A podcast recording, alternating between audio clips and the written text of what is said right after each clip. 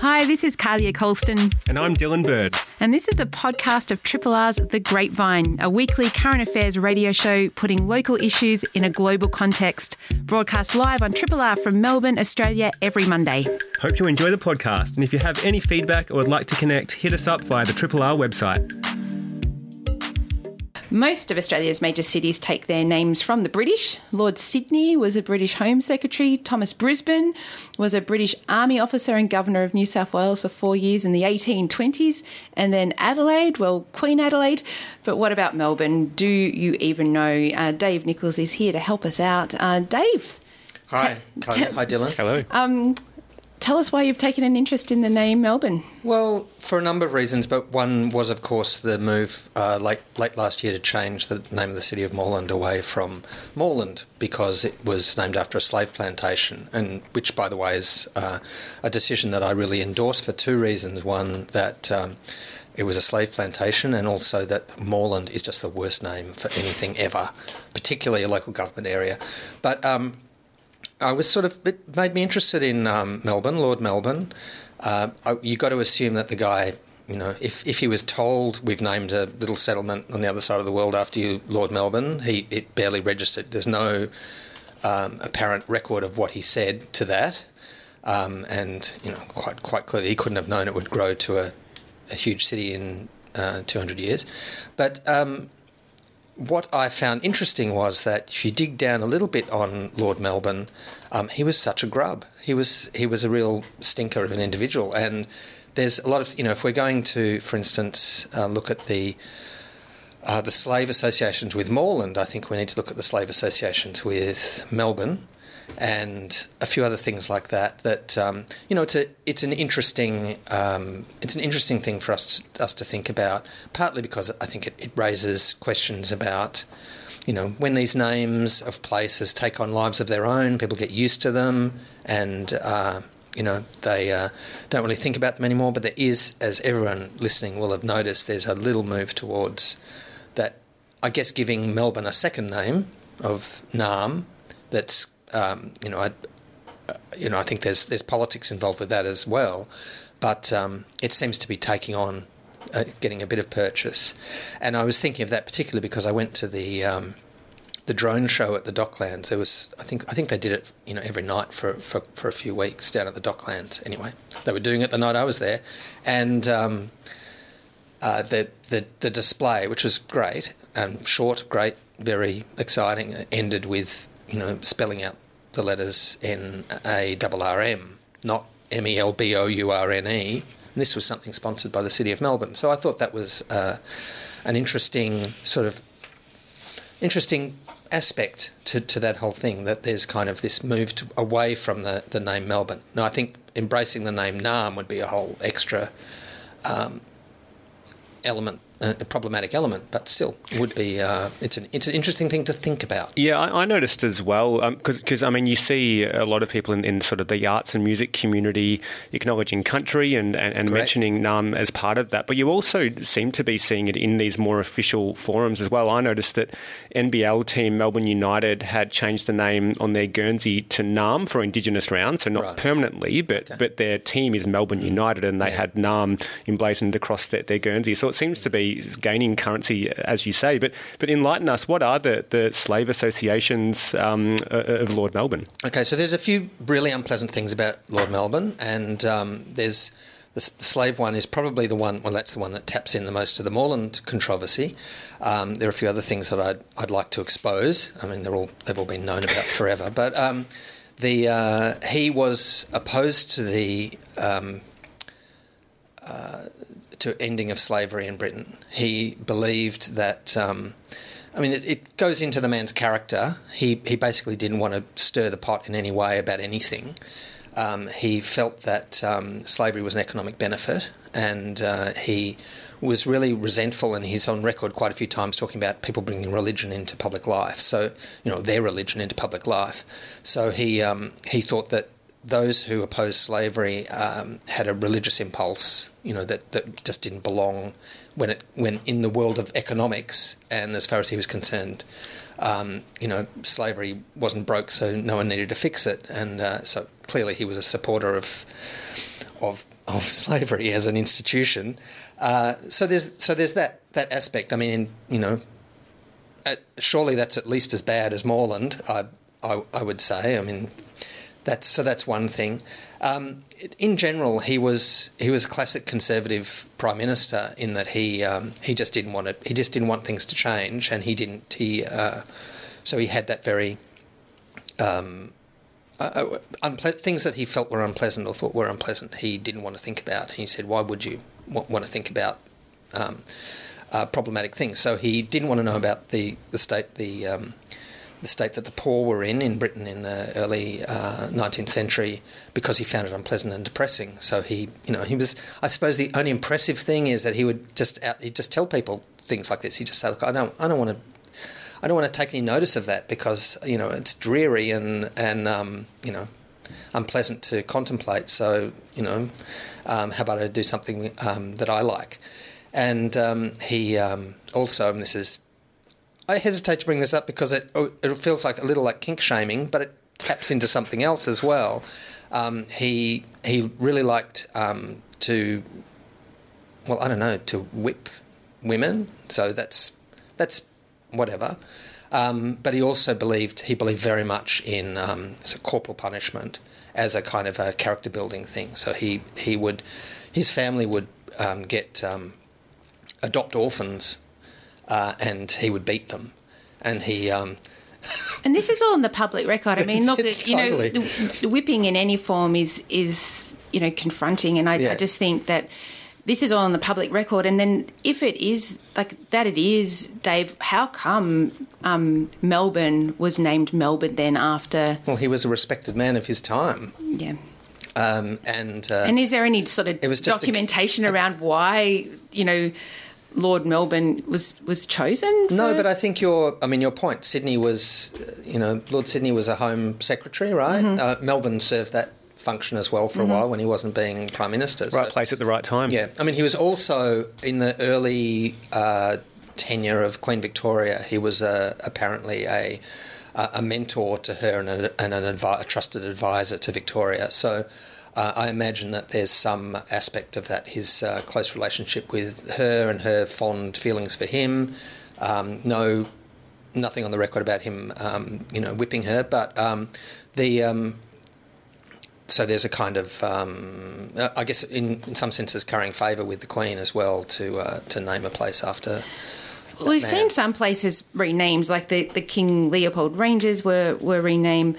Wunaamin Miliwundi Rangers in WA. Like we have seen when the unpleasant mm. or um, confronting backgrounds or, or, slave support of mm. of um, figures from history have come to light, or people have relooked at them. That was always on the record, and and relooked at them and said, we don't want our local areas named after people like this. We actually have other names that we could Let's be using. Let's not even start on the Australian place names with the N word in them. Well, there's all of that, and we've spoken about that on, mm. on this show with different people that have studied it, mm. Um, mm. Um, Aboriginal people who have just keep raising naming of buildings and like there's just so many examples of where names are powerful and they they show sure. they demonstrate values and we can change them but I just think um, you know it, it, doesn't feel good hearing this history about no. Lord mm. Melbourne does it no not I mean, at all the thing is that Melbourne had I mean he he clearly had no input or interest in in this the city that we now live in. I mean, he was he, it was nothing to him as far as we can tell. So on that front, it's not like, well, you know, uh, if Brisbane was the was the governor of um, Queensland for X amount of time, then then that's actually there's some involvement there. But you know, you could imagine that Lord Melbourne would be hard placed to, to find this place on a map in his day. Mm. So um, so there's those you know that kind of aspect of it. It's really just a, a, a, silly little frippery legacy of, of the past. I mean, the main question is, of course, when uh, I noticed on um, there's a Facebook group that I'm a uh, passive observer to. It's a very, very popular group, particularly with older people. Uh, someone brought up Southern Cross Station and the amount of the fury that comes through in the comments about, I will never call it Southern Cross Station. As far as I'm concerned, it's Spencer Street Station. Always has been, always will be. You know, I went there with my mother in 1958. People on get a Spencer she, Street. wouldn't, she wouldn't believe what's happened to Melbourne today. So there's those those kinds of um, you know people really resist a change. Yeah. Uh, or pe- people resist all But you can rename things. Like I was thinking, you know, there's the Bombay to Mumbai change. I mean, major cities can change names, and I guess you know we're not the forum here to just discuss or put forward what what you know Melbourne would otherwise be known as, because Yeah. you know there's there's ways that these things work themselves out and get decided, but. It, it actually has happened. Yeah, and, and I mean, the, the Moreland change that came about, I understand, from the Wurundjeri and Woiwurrung elders and, and other community leaders asking council to consider renaming it, which it then sort of, you know, passed a motion and, and they moved to do that. But, I mean, the, the council had only been called Moreland since 1994, I think, following Right, yeah. amalgamation, so it doesn't have that long of a history, and I don't think there's many sort of emotional attachments to Exactly. Moreland, but Melbourne has been known as Moorland. It's like as the Melbourne. Australia Day, um, you know, controversy. It's like this great tradition that's I can't remember when it's, you know Australia Day came Around the same slowly, time, I think, yeah. it's- Look at. I think there's an attachment to the People's Republic of Moreland. That- that's Uh-huh. Yeah, funny. Yeah, yeah. But is it Funny is- history. is it harder when a city has been known as officially as Melbourne for so long, and you can imagine there would be that kind of resistance just from people who don't like change, they don't like things Oh. Of course of there would. being Of course there would. And there's, but, you know, there's that whole. I mean, you know, as a historian, I see it as absolute confusion about what con- what constitutes history. Um, but uh, you know, I noticed even in the last week, um, people talking about um, Pu- Putin trying to reverse history by invading the Ukraine, which, of course, is not what he's doing. I mean, in the in the blander sense, he's making history. He's not reversing history. But um, there's so there's those kinds of questions about whether whether a name, a commemorative name, is is a historical you know document um, rather than just just the knowledge that something used to be called something and now it's called something else for reasons you know that are about I suppose about aspirations of the sort of place that we want to live in, the sort of community we want to be. And I, I've also noticed that there is, you know, a lot of discussion and people changing the way that um, the capital city of Ukraine is pronounced. There's Kyiv, which you know is the local pronunciation, Kiev, which is another pronunciation, and and that being a political. Yeah. Uh, and that's you know. Uh, Maybe this happens all the time, but I was, I've really noticed that one that it is the way the pronoun- to pronounce it, that capital city's name now is Yeah. is Yeah, political. that's respect, yeah. Yeah, and respectful, Yeah. and yeah, absolutely. Yeah, absolutely. I mean, there's one thing that I will say about Lord Melbourne and the, the city of Melbourne. I mean, Melbourne has not that not that it's recognised a hell of a lot, but Melbourne has a really significant place to play in the history of uh, Labor power in the West. You know, the birthplace of the eight-hour day, and and so on. And Melbourne, Lord Melbourne, um, in his time, I think as Home Secretary, he um, he actually um, ordered the execution of a striking Welsh miner in um, in the 1830s uh, on the basis of well, we're going to have to set an example. The, the the guy clearly didn't do what he was accused of, but we've just got to, you know. It was actually about the most decisive thing that uh, Melbourne ever did in his life, as far as I can tell. Was he uh, he went out to to make sure that somebody got hanged for a crime they didn't do, um, for political reasons. Well, you know, there's a there's a there's a kind of um, an irony in that that you know now his name is attached to a place that has this um, you know really um, uh, important role to play in the history of um, you know unions and um, and that kind of uh, that kind of you know labour history in uh, in the in the Western world. I don't Yeah, know. and and you know a progressive city with Exactly. the name of Lord Yeah. Melbourne, where by all reports of what you just said is Yeah. um yeah. It, it- So we could irony. enjoy the fact that he would have hated. He would hate Melbourne. He'd hate. He'd say, "Take my name off it, please." Oh, okay. and and what about the, the coexistence of names or, or sort of unofficial names because they are gaining much more currency and, and I mean you mentioned a, a few Kulja and, and official um, you know areas that have been renamed as well but there's also Aotearoa for, for New Zealand and it's becoming Yeah. much more common so that sort of coexistence seems like it's, it's here to stay for a, for a while yet what do you make of that about how we we we kind of how history evolves and how our understanding of places and naming of places evolves Uh, I mean, yeah. I mean, it's a really, really fascinating um, thing to think about, and it's you know, um, I think it is a lot about you know. I, guess you just got to have a. I would say people need to have a mind shift, or at least consider that. You know, do we name things for?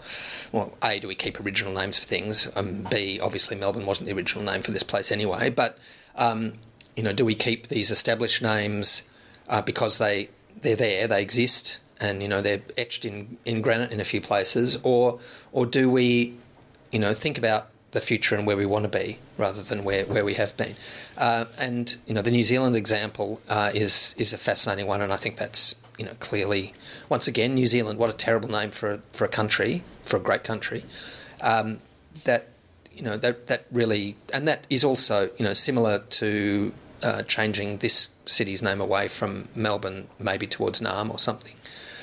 Um, shows a bit of respect for uh, for the original inhabitants.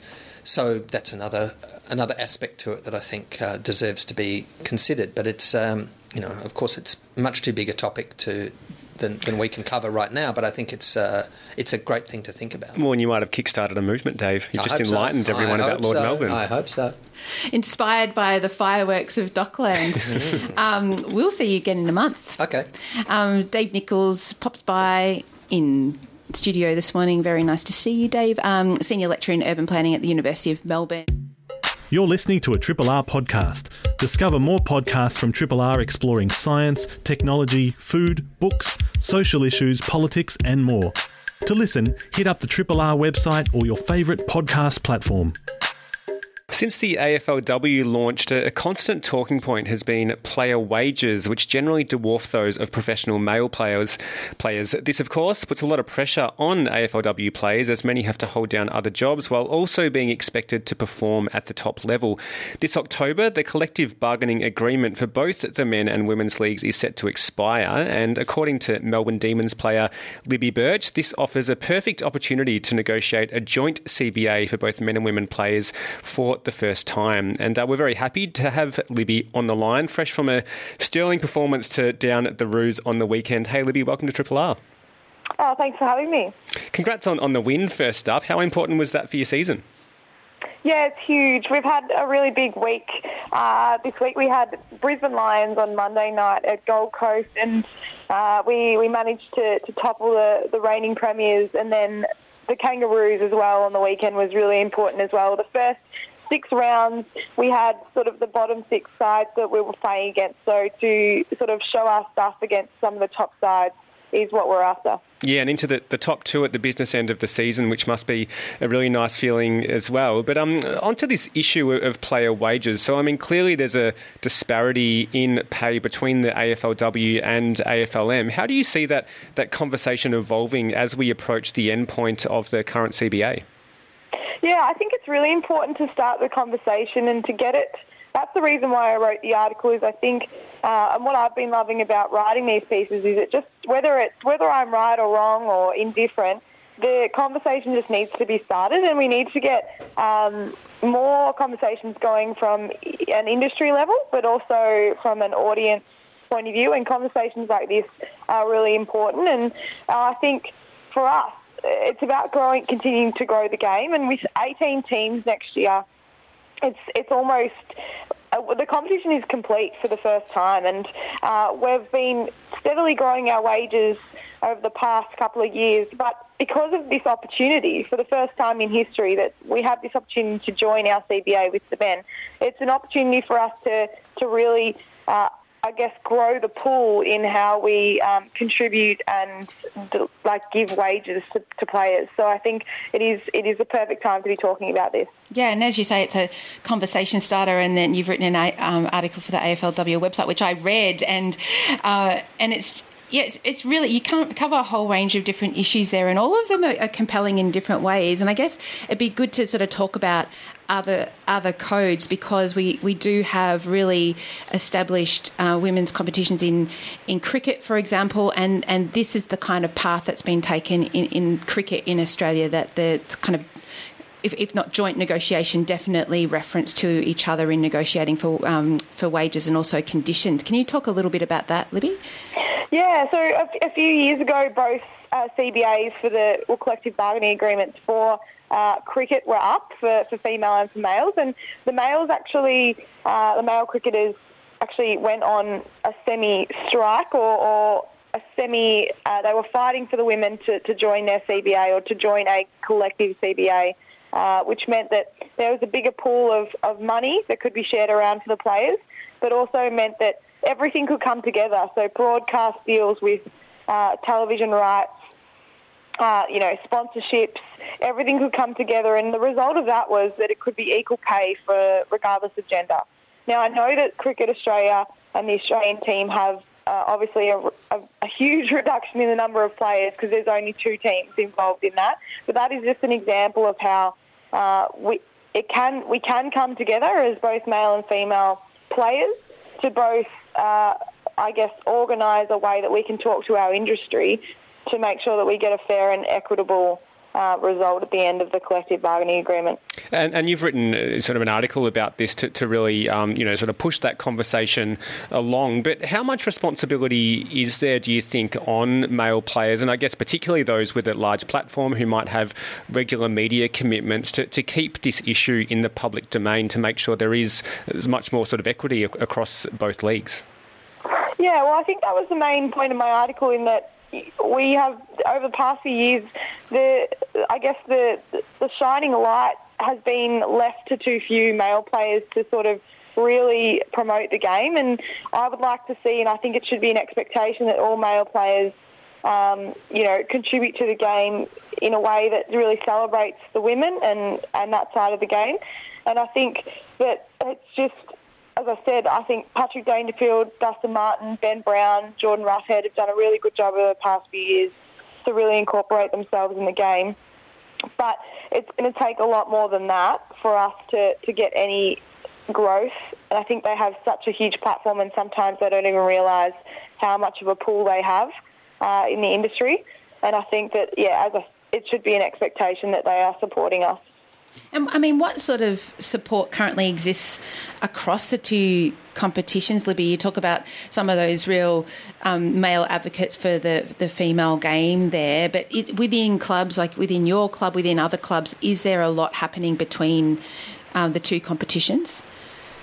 Unfortunately, due to COVID over the past two years, it's come at a really awful time because I would say that we were gathering momentum at the start of 2020 of integration between male and female players within clubs. And then due to the fact that COVID has, has come along, that's kind of halted proceedings in the way that, I guess, both male and female uh, parts to a club have been separated very much for the fact of COVID safety. Uh, but I think now's the time again, now that we're coming out of that two years of hell, we, uh, we can start to reintegrate and um, join in and, and support each other from a club level. And honestly, I think that if we are going to get you know, a collective bargaining agreement that is, you know, equitable for for all. It really does start from the players and what the players want, and it can't, you know, our relationship can't just start on the negotiation table per se. It needs to be a consistent, uh, transparent relationship that the public eye also sees in that we support each other uh, and our games. Speaking with Libby Birch, AFLW Demons player, who has been writing a, a, series of articles for AFL Women's and, and The Age as well, and speaking about one of those, um, which is called Come On Boys, Join the Push for a Historic Joint CBA. And, and I noted that the head of the AFL Players Association, Paul Marsh, has expressed kind of optimism for the negotiation of a joint CBA and said that they would like the AFLW to be considered a, a professional full time job by 2026. What, what's your sense of, of that timeline? Is that kind of soon enough? Yeah, I think uh, it, it is it is good to have that conversation of a timeline because over the last few years we haven't yet had a vision for AFLW, and uh, over the past few months the AFL has brought out a vision, and the vision is not only for what they see the players doing, but how the game's going to grow out to a wider audience and and sponsorship and money involved and things like that. I think 2026 is still a long way away, and I and as players we're always continuing to push for more, and I believe that if you push for more now, it's going to happen sooner rather than later, and that's why these conversations need to happen because ideally 2026 is a long way away, and our players are under a lot of stress. Uh, and I know in the introduction that you you both brought up, it, it, you know, we are working full time and, and competing at the highest level, and uh, it does put a lot of strain on players and mental health and, and their families and work life balance and things like that. So I think the sooner uh, we can get there, the better. Yeah, and I mean, you've just named some of those challenges if you're working full time and also working part time as an elite athlete. I mean, there. I know that others have expressed it. There's concern around injury and a whole range of things that come with people performing at such a high level without the ability to.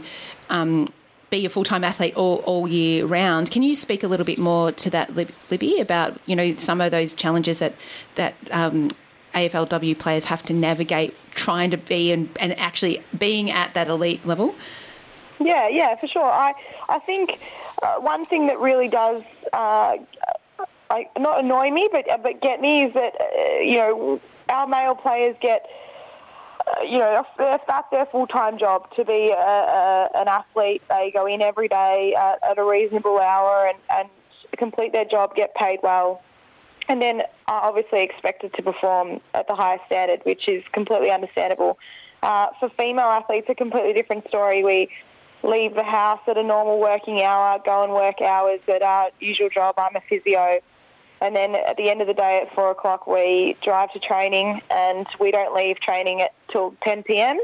Uh, and then we have to start the day uh, the next day and do it all again. And we're, we're only contracted three or four uh, days a week, uh, or not days, or just hours, in fact. So I think it's about 20, 20 to 25 hours a week.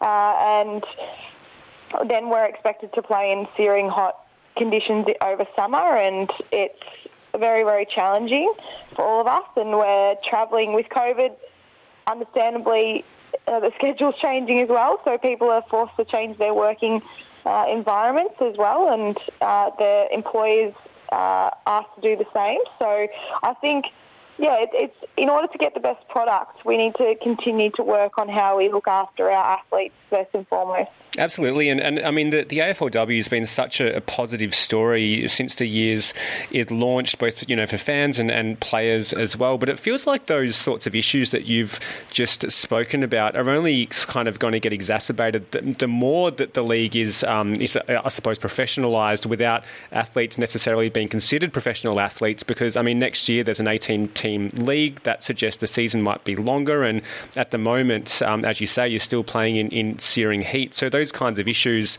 um, you know, might even become become worse, but before they get better if there isn't a, a proper kind of CBA negotiated, um, as you've suggested. Yeah, yeah, I think uh, we have some amazing leaders within the AFLW community, and our players are, are very passionate and uh, committed to making this uh, a terrific environment for all the young girls coming through. So I have no doubt that we are in a good spot to to ask for what we want and, and hopefully get what we want. Uh, but in saying that, I think this year's success in the footy that we've seen has been absolutely incredible considering the amount of stress that uh, all the players have been under, and I'm, I'm, sure you've seen numerous articles alongside mine of, of some of the things the players are going through. Yeah, and I mean, it makes me think also that that AFLW has attracted enormous talent, um, even from other um, sporting codes, basketball and others, where those players could have international opportunities to travel, but but are playing here in Australia. And I, I wonder um, to, to, think about the, the role modelling that could come out of a CBA, um, a collective agreement like this, where the the Aussie rules, the Australian game actually provides equal pay, um, whether you're AFLW or AFL men, what, what sort of role modelling do you think that might play, if any, um, Libby?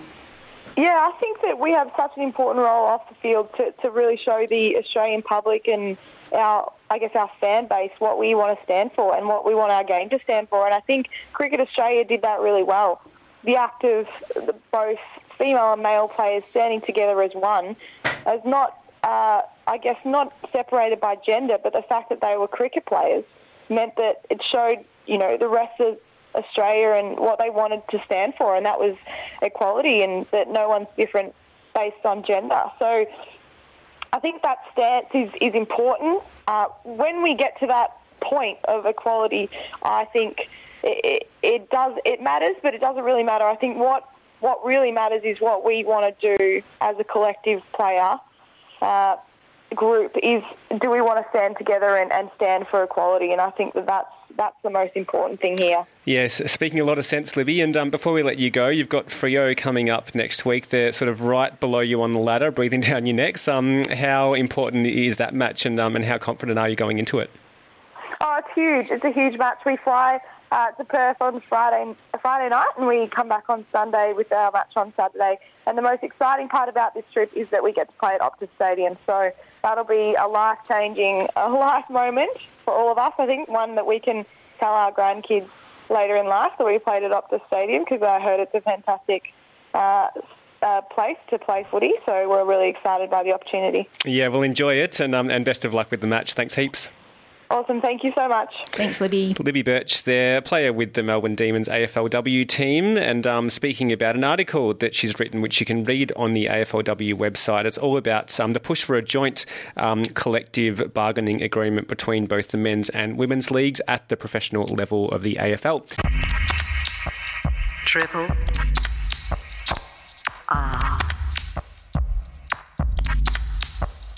And it's great to have Scott Ludlam back with us. Um, somehow last year, in amongst the lockdowns, he came into our studios for a conversation about his book Full Circle.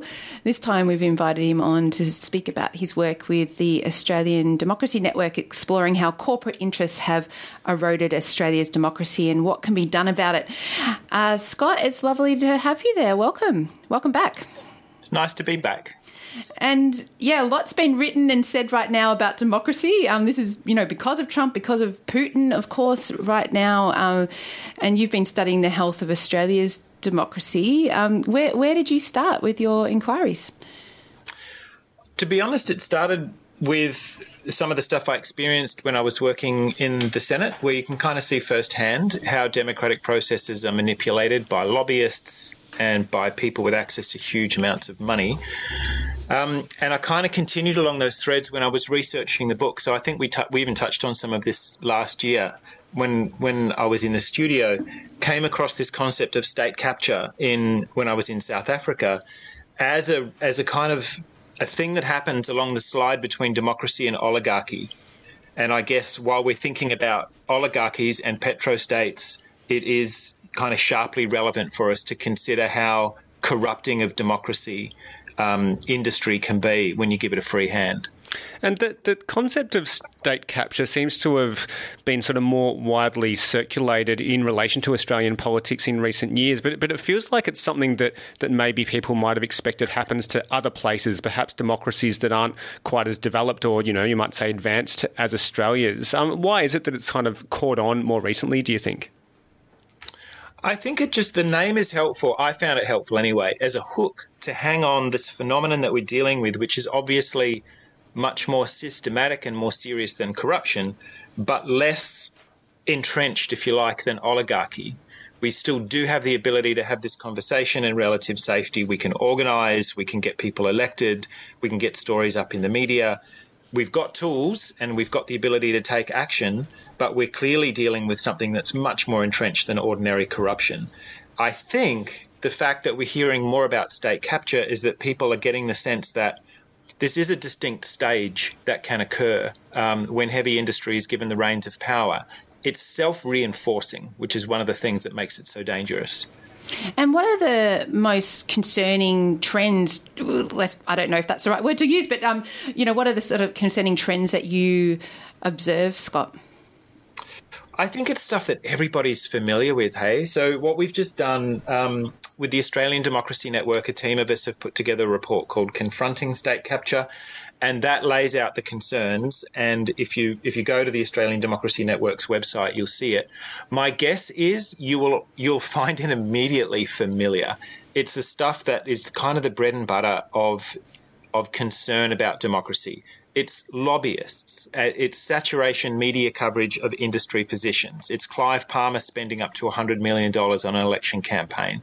It's virtually unregulated donations regime into political parties with floods of dark money that are unattributable. It, it's all of those things, but it's how they operate in combination for very powerful economic actors to work somewhat behind the scenes and somewhat out in the open to capture political parties and political cultures whole. That's what we're dealing with. And I suppose you, you would have had a particular insight into this during your many years in the Senate. But as a, as a problem, as a, as a really significant issue for democracy, do you think it has got worse over the years? It's got much worse. And I, I was in Parliament at the kind of hinge point where we were working with crossbenchers and independents and the Labor Party, you know, Julia Gillard and Greg Combet, Bob Brown and Christine Milne sitting together in a room working out how to build the Clean Energy Act. That's that's an example of the opposite of state capture. That's a majority of a parliament working to wind back the power of of the resources sector and the coal and the oil and gas industries uh, in in a very premeditated and careful way and we saw what happened. There was an enormous character assassination campaign unleashed on Julia Gillard, and Tony Abbott was installed with these enormous tailwinds by the Murdoch press and the resources sector. And those are the people that still are in government today. What's different, of course, is that a lot of the fight has been scrubbed out of the Labor Party. They're not proposing anything on climate change that would threaten the interests of the coal or the oil and gas sectors. And so now the money flows roughly equally from, from the fossil fuel companies into Labor, uh, which is pretty heavily favoured by the gas lobby, and into the coalition, which is just a wholly owned creature of the coal industry these days. That's what's dangerous, and it's why we need to elect more people who aren't on that payroll when the next federal election rolls around. Because what the fossil fuel companies have done is created political insurance where even if there is a change of government, they're still going to hold the numbers. That's dangerous, and that's what we mean by state capture. Uh, you've raised so many things there that I'd love to ask you about, but let me just go to this one. I mean, we. Heard... I could talk about this all day. I know, so. I can tell, but um, uh, but you know, if we go to some of the proposals that we, we know haven't been dealt with in this term of Parliament um, around, you know, the federal ICAC, donations um, reform, including real time disclosure, some of these proposals, but we, we also saw, um, you know, we're seeing the rise of, of independents and, and, certainly like climate 200 plus of funding sort of um, independent campaigns community campaigns. Um, we saw straight away attacks go to Zali Steggall um, with what happened with regards to disclosing donations there.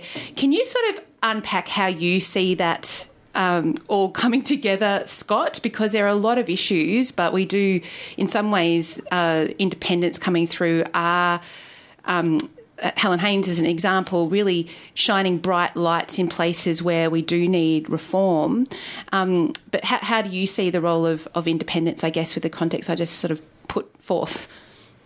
I think it's a really healthy sign, to be honest, and particularly that they're contesting a lot of seats that the Liberals would be very uncomfortable. Um, that they would, that you know, these are people and electorates that have been taken for granted. That if you put you put a moderate looking Liberal into Parliament, they're going to be voting with Barnaby Joyce 100% of the time. So I think, you know, anything that looks like it's people powered uh, and that is challenging the incumbency of fossil fuel corporations is healthy. You've got the Greens who've been in there doing this work for nearly 30 years. Um, and what I'm hoping will happen is we'll see a repeat, but even, you know, in a much stronger sense, giving this mood for change at the next federal election, that the crossbench is filled up with a larger Greens presence and a lot of these climate focused independents, uh, and that we take up Labor on, on its offer of a national ICAC. Took them a long time to get on board, but they're there now, and that we can start to roll some of these things back. So I think, you know, all of these trends are encouraging. All I would do, though, is just for, for me, the issue that blew up with Zali a couple of weeks ago really underscores the fact that we need very broad based reform so everybody's playing on a level playing field. One of the things that the Australian Democracy Network has proposed and has been working on for a couple of years is this framework for a fair democracy that says rather than cherry picking a little reform here or there, here's the package. You know, like extreme caps on donations to political parties, um, truth in advertising, a national ICAC, uh, serious cooling off period so that people can't just go straight off and become lobbyists in industries that they were that they were formerly regulating, and really have a go at it in a broad based way. So the agenda is there, the policy work has been done. Now we just have to to increase the presence in Parliament of people who aren't taking money from these industries. Well, makes a lot of sense. Speaking with Scott Ludlam about a piece he's written, um, recently written for The Monthly called The Scourge of State Capture, and it kind of brings together some work he's been doing with the Australian Democracy Network. As you just you just heard, they've sort of outlined a range of proposals for how we can strengthen our democracy and make it better and, and address this issue of state capture. And to go to just one of those points you raised, Scott, because we are in, in an election year, I mean, both for, federally and, and here in Victoria, there's a, there's a state election coming up. Um, the, the, the, issue of uh, misleading the public in election campaigns, because it's not, uh, you know, companies aren't able to mislead the public when advertising certain products, yet politicians or um, aspirational politicians can do so in the types of campaigns they wage. And we see this all the time. If you think about the sort of Mediscare campaign or, or some of the claims that Clive Palmer's made as part of his sort of very large um, political campaigns in the past. Um, do you have any concerns about what those sorts of lies, what the consequences of those sorts of lies might be at, at the upcoming election? Well, well, definitely. And you know, our kind of media space is, is swamped. Just to pick one example, in climate disinformation. Um, including by some of the largest mastheads in the in the country. So it's large and small. There's distributed disinformation that is occurring on social media, and then there's the real large scale stuff that Murdoch and Sky broadcasting day after day. So it's extremely concerning. And there's there's two broad ways you can deal with it. Neither of them simple, unfortunately. One is yes, you can legislate for truth in political advertising in the same way as um, as you know trade practices are regulated in Australia that you can't knowingly um, deceive people about a commercial product, and the other is to is to pop the money bubble and make it much harder to fund campaigns, particularly when elections roll around. So part of what makes it dangerous is how well resourced it is. So we can attack it from both ends. And we do have you know, some pillars, I guess, in place. I mean, the Australian Electoral Commission, um, Victorian Electoral Commission are, are, are, examples of that. But I mean, what are some of the green shoots, if any, that you can see, uh, Scott, with regards to enhancing democracy rather than the, the, the opposite of, of state capture? I think the green shoots are everywhere. The trick is to to be able to remind ourselves that we're all on the same team.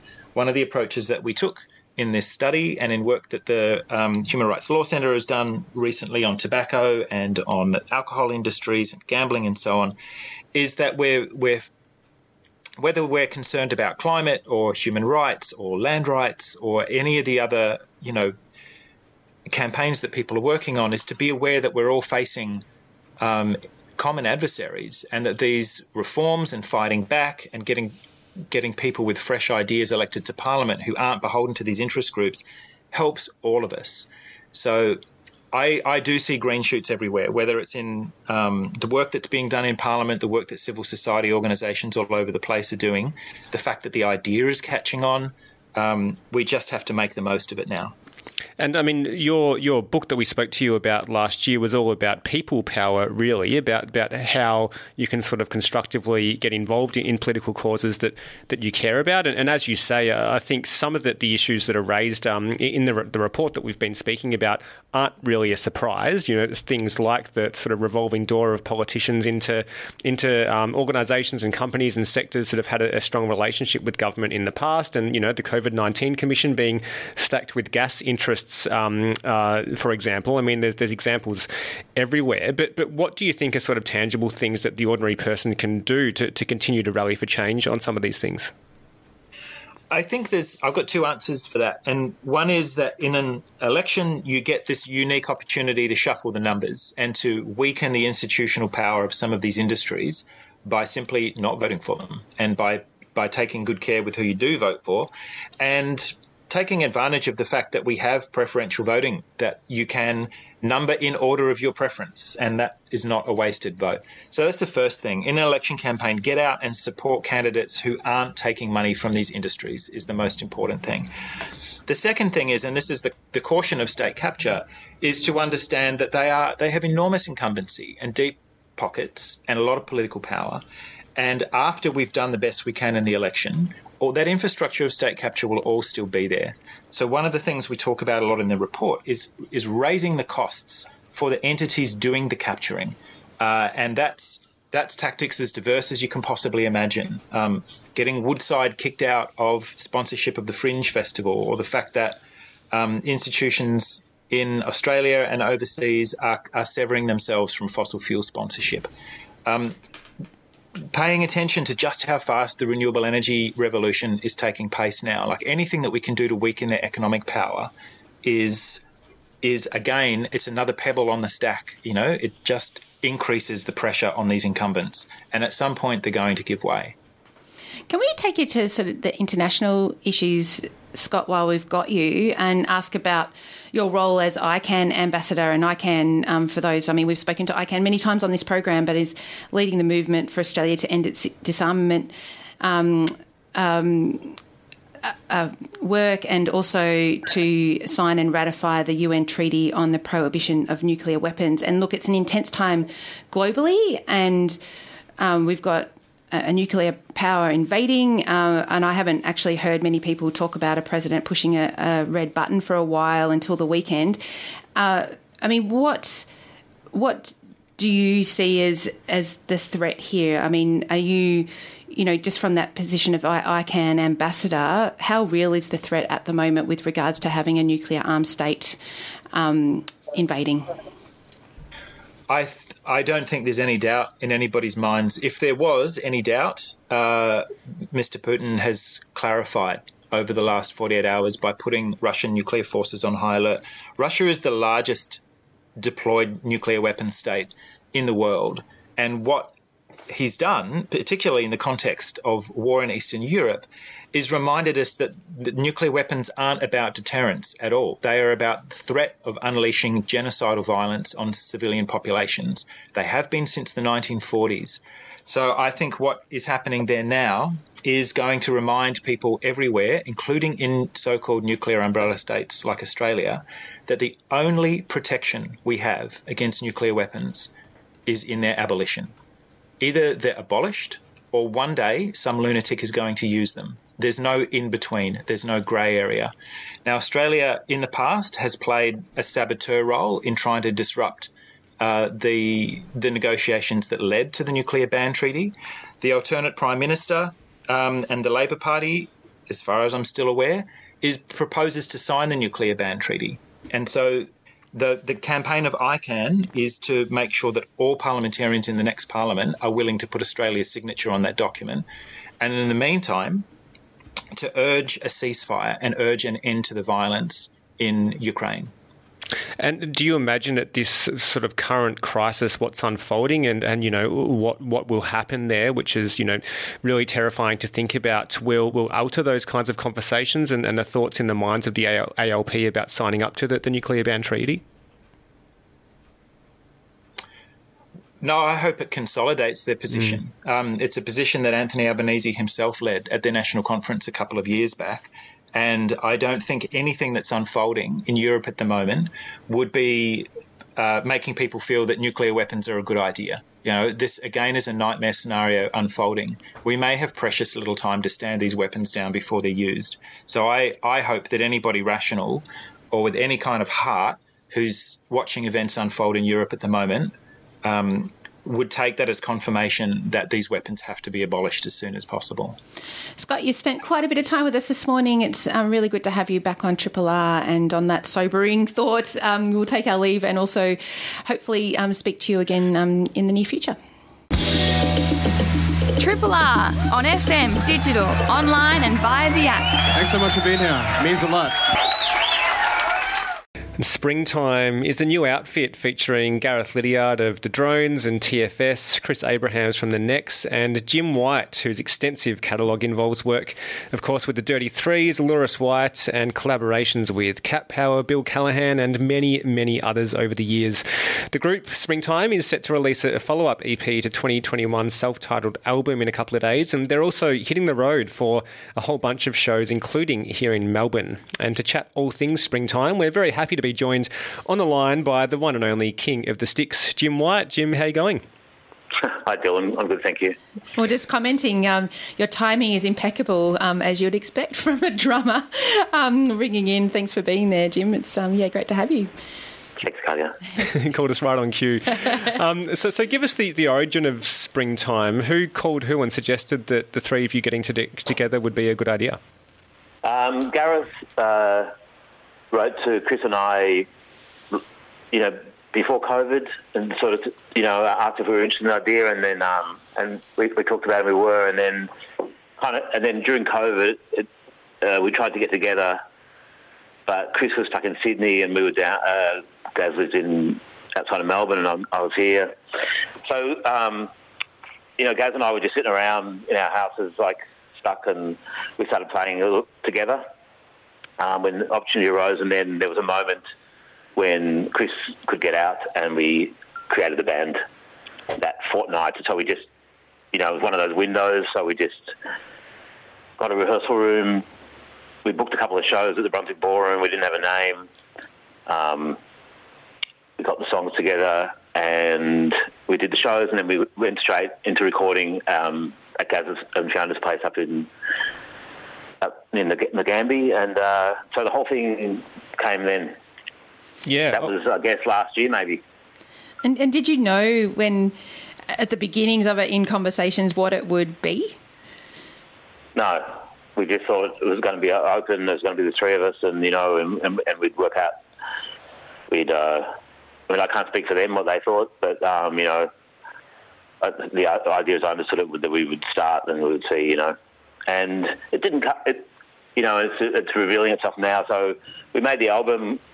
You know, the album came out really good, so we put it out, and um, and then we we tried to get some shows, but they got cancelled and stuff like that, and then uh, and yeah, and now, we've only just started playing now. We just did uh, Sydney and Brisbane, and we made a new single or EP, which is coming out, which has come out I think yesterday or the day before, which I love. Um, the first song released off it is called "The Names of the Plague," and uh, have you guys got that yet? Uh, we do, yeah. I'm going to play that one off the off the back of our chat, I reckon, because it's a it's an amazing tune.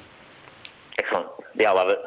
So yeah, so then we just so you know, you know, it's a band, so it's going to it you know it feels like a, a the thing I was really happy with that it we started it and it felt like a a thing quickly. You know what I mean? Like straight away, uh, especially playing those shows in Brunswick, and um, we'll see what happens. But yeah, it's it's really it was really fun playing the shows. Uh, well, playing those shows when we, we just got the, made the songs up and got them together, and before we recorded. And but it was now we just did these shows, and yeah, it was really went really well. Yeah, fantastic. And and how much do you reckon the, the outfit will evolve as as you do more shows? Because I mean, as you say, it sounds like it, it, all came together pretty quickly, and you, and you would have had a lot of sort of um, I'm sure cancellations and, and false starts with, with tours over the journey as well. You've just had a, a couple of shows in Sydney and Brisbane too. Do you sort of feel like that the act is is still sort of taking shape the more that you play live? Yeah, definitely. Yeah, so both in um, like we're playing these songs, we're playing the record, you know, we're playing the the new single, and um, it's totally. It started off really, you know, came out of the box really good, really happy with it. Um, it's going to develop a lot, I think. And um, probably probably perfectly developed for Wednesday at the Recital Centre. I mean, what were the shows like in, in Sydney and Brisbane? I mean, I was thinking you've you so fortunate to play Brisbane in the last couple of days because they're going through a, a, flood crisis as we as we speak, which is you know full on. But yeah, what were the what were the shows like? What were the crowds like? Um, yeah, also we went to Sydney to rehearse up there.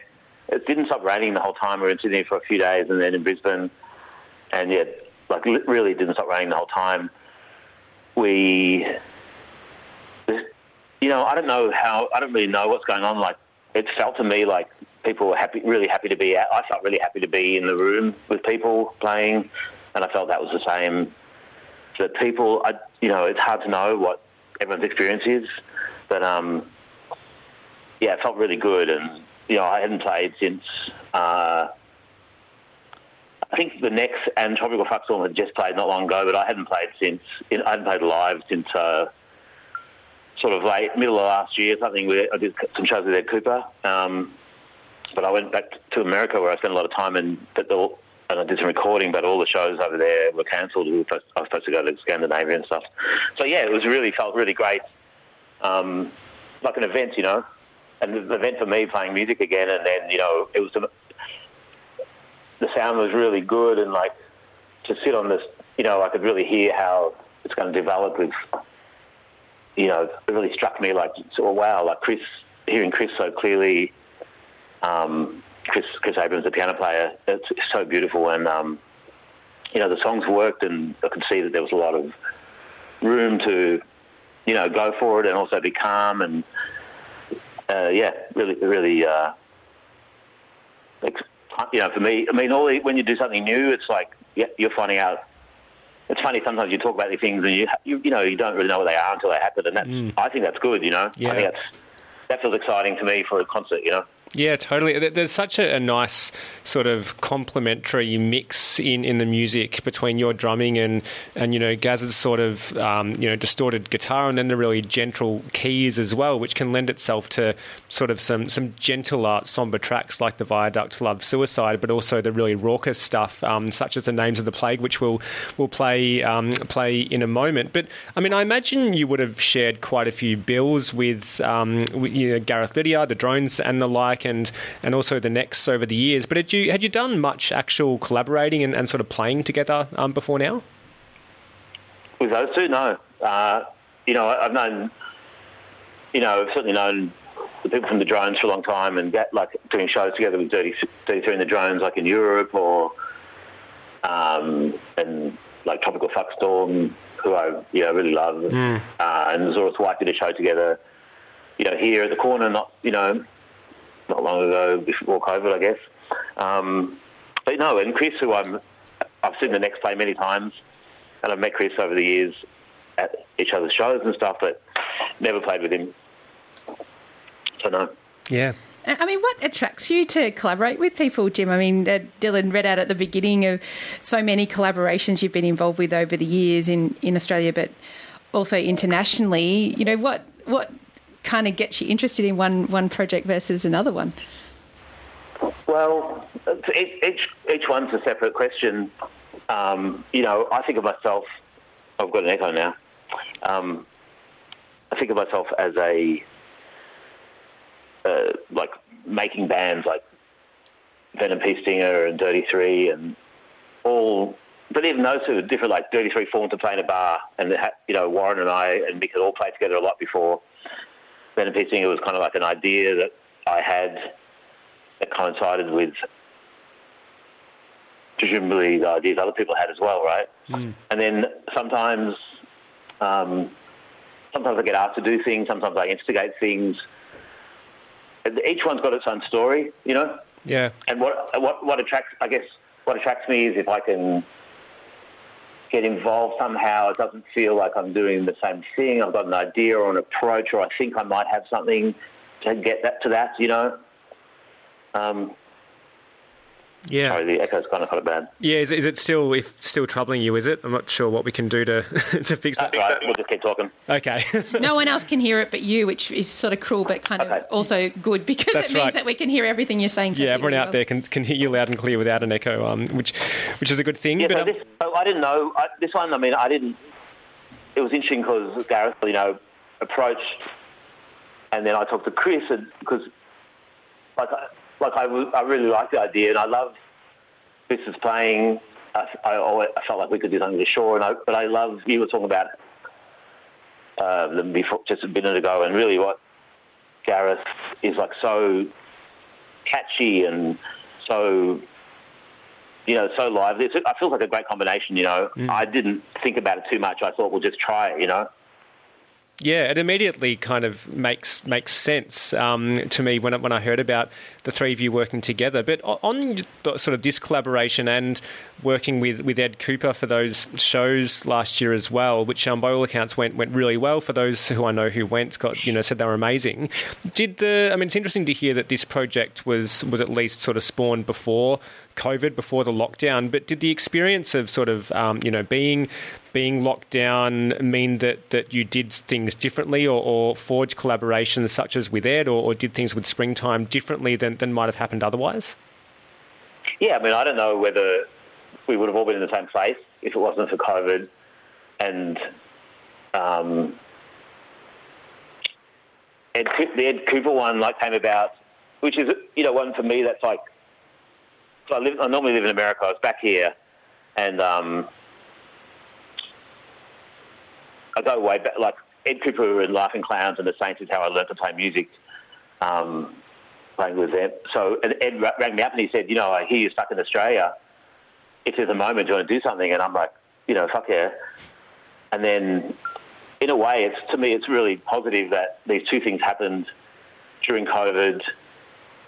Um, I also learned to record drums for the first time in my life, like during that curfew time. Mm. Um, so yeah, is that what you asked? Yeah, yeah, that's right. Yeah, that, that, that, it came out of being locked down and, and being in the same place, um, which is a, a, silver lining from COVID that we, we can all take. There aren't, aren't too many of them.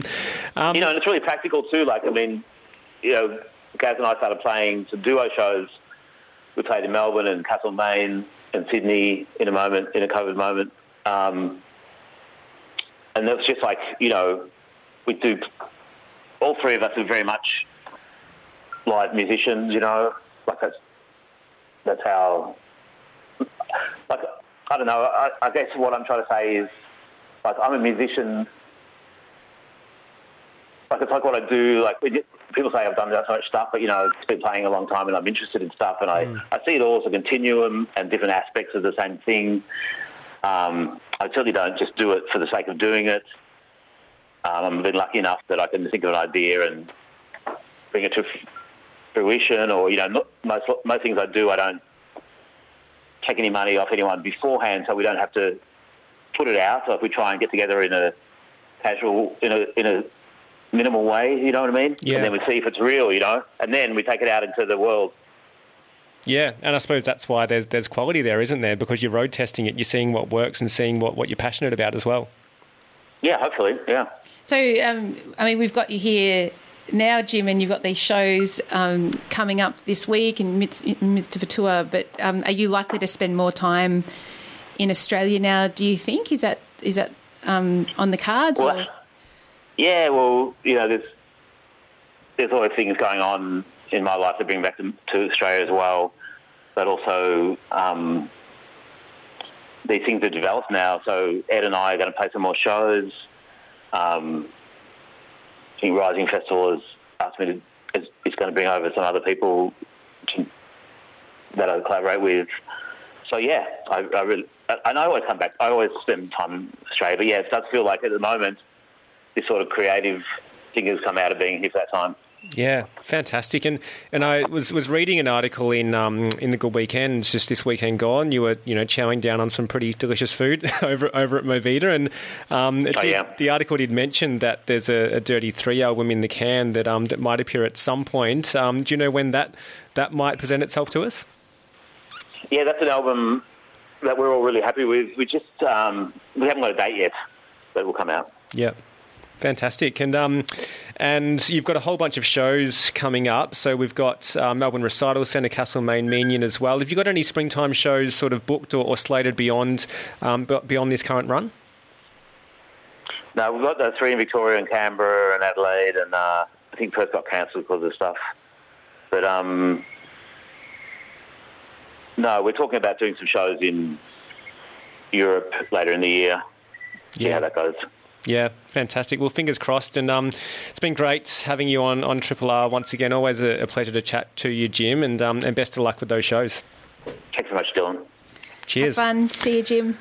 Bye. That is Jim White, who is one third of Springtime, his uh, relatively new project with Gareth Liddiard and Chris Abrahams. Um, they've uh, just released a, a, brand new EP, um, which, uh, yeah, you can get in all the usual places. Um, and we're going to take a track from that one now. I should mention as well those shows where you can catch Springtime because that's um, that's uh, something you can go and do now. You can go and go and see gigs. Uh, they're playing at the Recital Centre this Wednesday, Castlemaine Theatre Royal on Thursday, then down at Meeniyan Town Hall on Friday. So a few really exciting looking gigs this week, and then travelling up to Canberra, Adelaide, and Perth beyond that as well. And um, we will take a track from the brand new EP from Springtime. This one is the names of the plague, and it's a it's a bit of a long one, so settle in.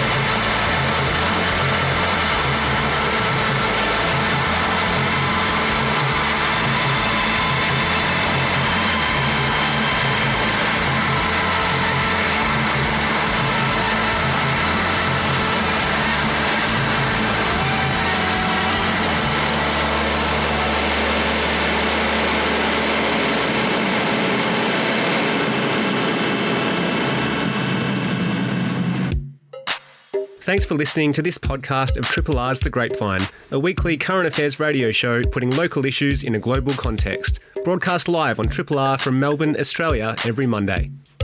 Hope you enjoyed the show, and if you have any feedback or would like to connect, hit us up via the Triple R website.